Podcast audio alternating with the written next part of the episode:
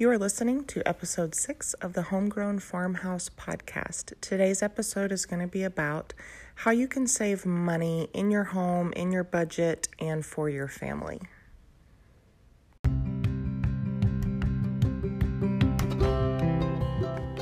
Hey there, I'm Laura, the voice and face behind Laura Stewart blog and YouTube channel. We are a family of three learning how to homestead on our eight acre farm in the heart of Texas. Follow along as we share our journeys in homesteading, farmhouse restoration, cooking from scratch, sheep raising, and so much more. As somebody who's always been relatively frugal, even growing up, um, I was always looking for ways to save a buck. And not necessarily to put in savings, which we know that we all should, um, but more about just almost like a game to see how much less I could spend on any particular item or need. We've all seen the jokes and the memes floating around um, when somebody compliments your outfit. You're the type of person that always says, Thanks, I only paid $5 for it. Um, I don't necessarily list off what I paid for an item, but I definitely try to save money as best I can. The first things that we're going to talk about are um, utilities and kind of monthly have tos as far as your bills. Um, the one tip that I can give you that definitely saved me money before we were on a co op is definitely check for electricity pricing for your area. I don't know outside of Texas if this website will work, but I used to shop on powertochoose.org it will give you a breakdown of how much you will pay per kilowatt hour. Um, the thing to be aware of is you definitely want to read the fine print of each one of those offers just because oftentimes the price per kilowatt hour will not include Oncor's charge, which these companies buy the power from Oncor and then charge you per kilowatt hour. So if it says five cents per kilowatt hour, but that doesn't include Oncor's charge. You may end up paying more per kilowatt hour than the plans that are on there um, that are less that include Oncor's charge. So that's something to be aware of. Many times it will be for um, your first client only. So if this is the first time that you've signed up with that company, you'll get the offer. And oftentimes it'll be an only for three month offer sometimes a six month offer. I think they go all the way up to like 24 and 36 months. Typically, I did no less than a six month offer unless there was just something absolutely outrageous in savings. The main thing is you definitely want to set alarms on your phone, or if you're somebody who uses old school calendars, make sure that you write it down and you stick to it because typically those companies at the end of that three month mark are going to rack the prices up exponentially after you're in that welcome or opening period. Um, the other thing is sometimes they're only um, at that offer if there is an automatic draft. So if you're somebody who doesn't like that either, mainly just read the fine print of everything. Um, the second thing that I tend to save money on just by shopping around is your car insurance. Many times, obviously, if you rent a home, this isn't an option, but if you own a home, if you combine your auto with your homeowners on the same policy with the same company, um, you get a discount. So that's something to consider. I know that uh, we have one rental property, and when I looked at what we were paying and called and got a price check uh, from the company that we use um, they shopped around for me with the companies they have contracts with and saved me over a thousand dollars a year. And um, i was so excited about that savings that i had them shop for our house and our farm outbuildings as well as auto. And i believe they saved us over 2000 a year um, just by shopping for us. So my parents switched. They saved 1800 a year. My point being um, all of that adds up really quickly. Again, you want to make sure you're reading the fine print. You don't want to pay $1,000 less for a policy that offers half of the coverage as to what you were getting. You kind of want to compare apples to apples and oranges to oranges, so to speak, especially to make sure that you're completely covered. Um, I know that if you have a teen driver on your policy, that's going to shoot it up. And oftentimes the company that you're with is going to end up costing you a lot more for that driver than if you were to switch.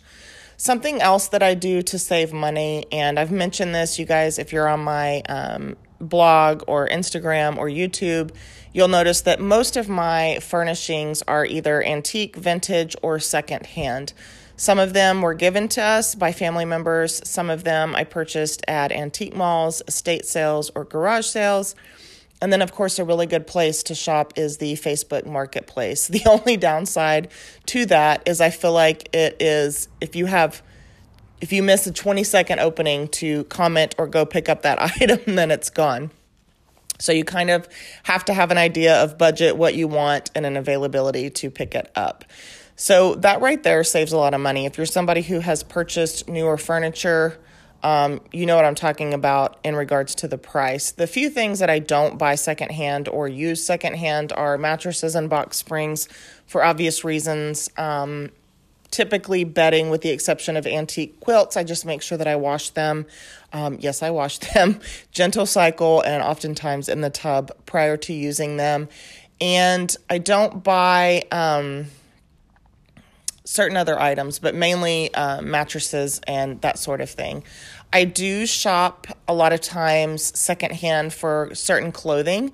There is a Western store in town that does consignment, and um, my husband goes through jeans so quickly. Uh, he works outside, and then, of course, when we're at the farm, he works outside here.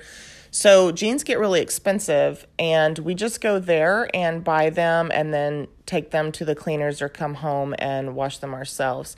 That is an amazing way to save money because his Cinch jeans and even the Wranglers are over $50 a pair, where at a consignment we're paying anywhere from 6 to $10 a pair. So that is a massive savings for somebody who goes through jeans as quickly as he does. Uh, same thing for my daughter. Boots are extremely expensive, um, and that's something that we wear just about every day here on the farm. So there are a couple of consignment shops as well that sell um, children's furniture, or I'm sorry, children's clothing. So we do that. Plus, if you have children, you know how quickly they grow out of items. I mentioned second um, hand in the marketplace. That's also a really good way to recoup some of the money if you have um, items, furniture, what have you that you no longer use, sell them on the marketplace. Uh, just make sure that whether you're buying an item or selling an item, that you're very safe about that. A lot of times, I will have to meet people at either a police station or a very public spot um, just so that there's not a whole lot of people coming to my house. There's certain items um, that pretty much that has to be the pickup spot. I just try to be aware of that. So I recommend you do the same. Um, the other place that you can save money is your grocery bill. So there's a few ways to do this. Obviously, there's coupons and checking sale days. A lot of times in the meat department at the grocery stores that we shop out, um, they'll have their meat products that will expire typically within the next three days. Um, you can definitely bring those home and freeze those anywhere from six months to a year. Obviously, if they have, you know, the frost on them, then I chunk them. I don't actually cook them. I know there's people that do. Um, or if it's a night that I know that I'm going to be cooking um, some form of meat item, then I will buy that and bring it home and cook um, that day. So that makes the meat a heck of a lot cheaper and i know that that requires time to be able to you know twice a week run to the grocery store. But if you eat clean already then that's typically something that you're doing anyway. We have a butcher we actually have a couple of butchers in town that will allow you to purchase kind of wholesale um, certain meats. Usually there's a minimum. So, um, like for chicken breasts, I believe we pay 85 cents a pound versus a dollar 70, a dollar 95 per pound at the grocery store. Um, that's not always organic or grain fed or free range. So, that's something, if that's important to you, obviously do your research and double check. If you're somebody who eats meat, oftentimes in your area. Um, there will be people that, as awful as it sounds, if you're not a meat eater, Um, you can go in with other families and purchase a cow, and then after you've purchased the cow, um, you'll have to pay the butcher for whatever um, cuts of meat that you would like. If growing your own garden is an option, that's an amazing way to save on vegetables. There's also co ops in town that if you grow an abundance of one particular item, that you can go in with other people that grow other food items and either go in on trade or sell your items to co ops. And that is another amazing way to make money and save money. Additionally, in regards to food, meal prepping is a really good way, or meal planning, I should say, menu planning is a really good way to save money so that you're not walking through the grocery store grabbing items with the intention of using them for a particular meal, coming home, and then having nothing to cook. I do that from time to time, but that makes me guilty of purchasing unnecessary items that we don't need.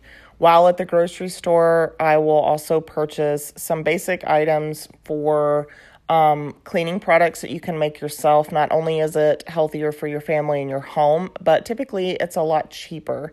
I did a podcast, um, I believe it was last week, on removing, um, trying to remove toxins and chemicals from your home. The few items, obviously, um, I will go over in a future podcast as far as how to make um, your own cleaning items, and I'll have a blog post associated with that as well so it can be broken down. But basically, things like vinegar, dish soap, baking soda, non chlorinated bleach, um, those items are pretty important to have within your home.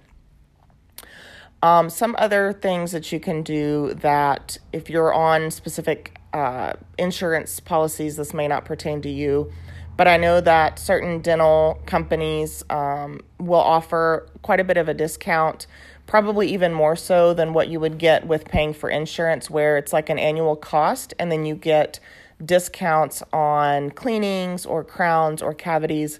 Um, what have you. Same thing with health insurance. Oftentimes, if you have an urgent care in your neighborhood, uh, they have policies and plans if you're somebody who um, wants either secondary insurance or doesn't have health insurance, so that if somebody gets a cold or um, a cut, scrape, something like that, that you could go there and save a lot of money on the health insurance costs.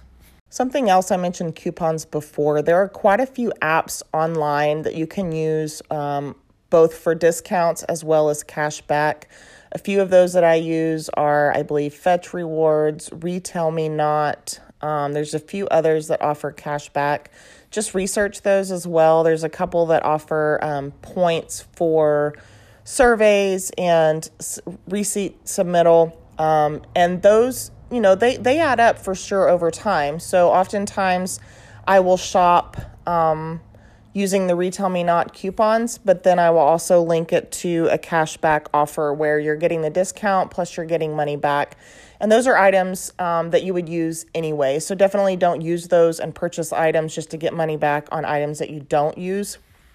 Which kind of brings me to the next point that I mentioned in a YouTube video that I'm working on editing is um, be very intentional with what you buy. Just because you like a particular item or you think you might use a particular item and you purchase that, bring it into your home, you're spending time, money, and storage space on purchasing an item that you never will use. So, being very intentional with what you purchase and what you bring in your home is absolutely another way, great way to save money. Um, the uh, YouTube video that I recorded and um, I believe I have a podcast on that, is about kind of living a more minimal life. But in doing that, you obviously save money as well. If you are somebody who uses credit cards, there are quite a few that offer um, incentives with them. If you're somebody who does not have the ability to pay that off, or you are know that you are somebody who will not pay that off at the end of every month, this probably is not the best option for you. Again, I'm somebody who's been guilty of doing that in the past. But a lot of times, particularly a lot of bills nowadays, are on automatic payments. So if you set that up um, and you, you know, a lot for that in your bank account to be automatically paid for with a particular credit card that has great offers on it, then you'll be earning something um, just for paying your bills. Depending on what credit card you want, sometimes it's cash back Sometimes it's, um, you know, gas gift cards. Sometimes it's even travel benefits.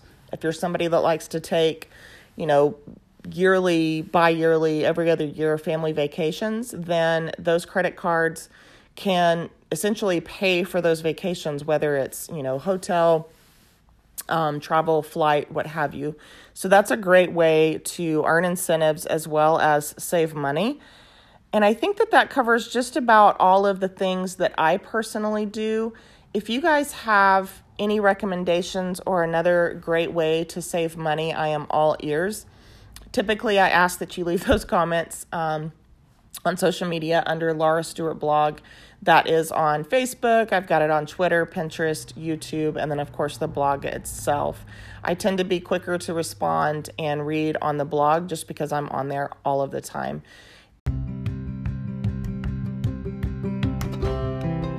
Um, it's so great to have you here again, and I can't wait to have you back for the next podcast. You guys have an amazing week.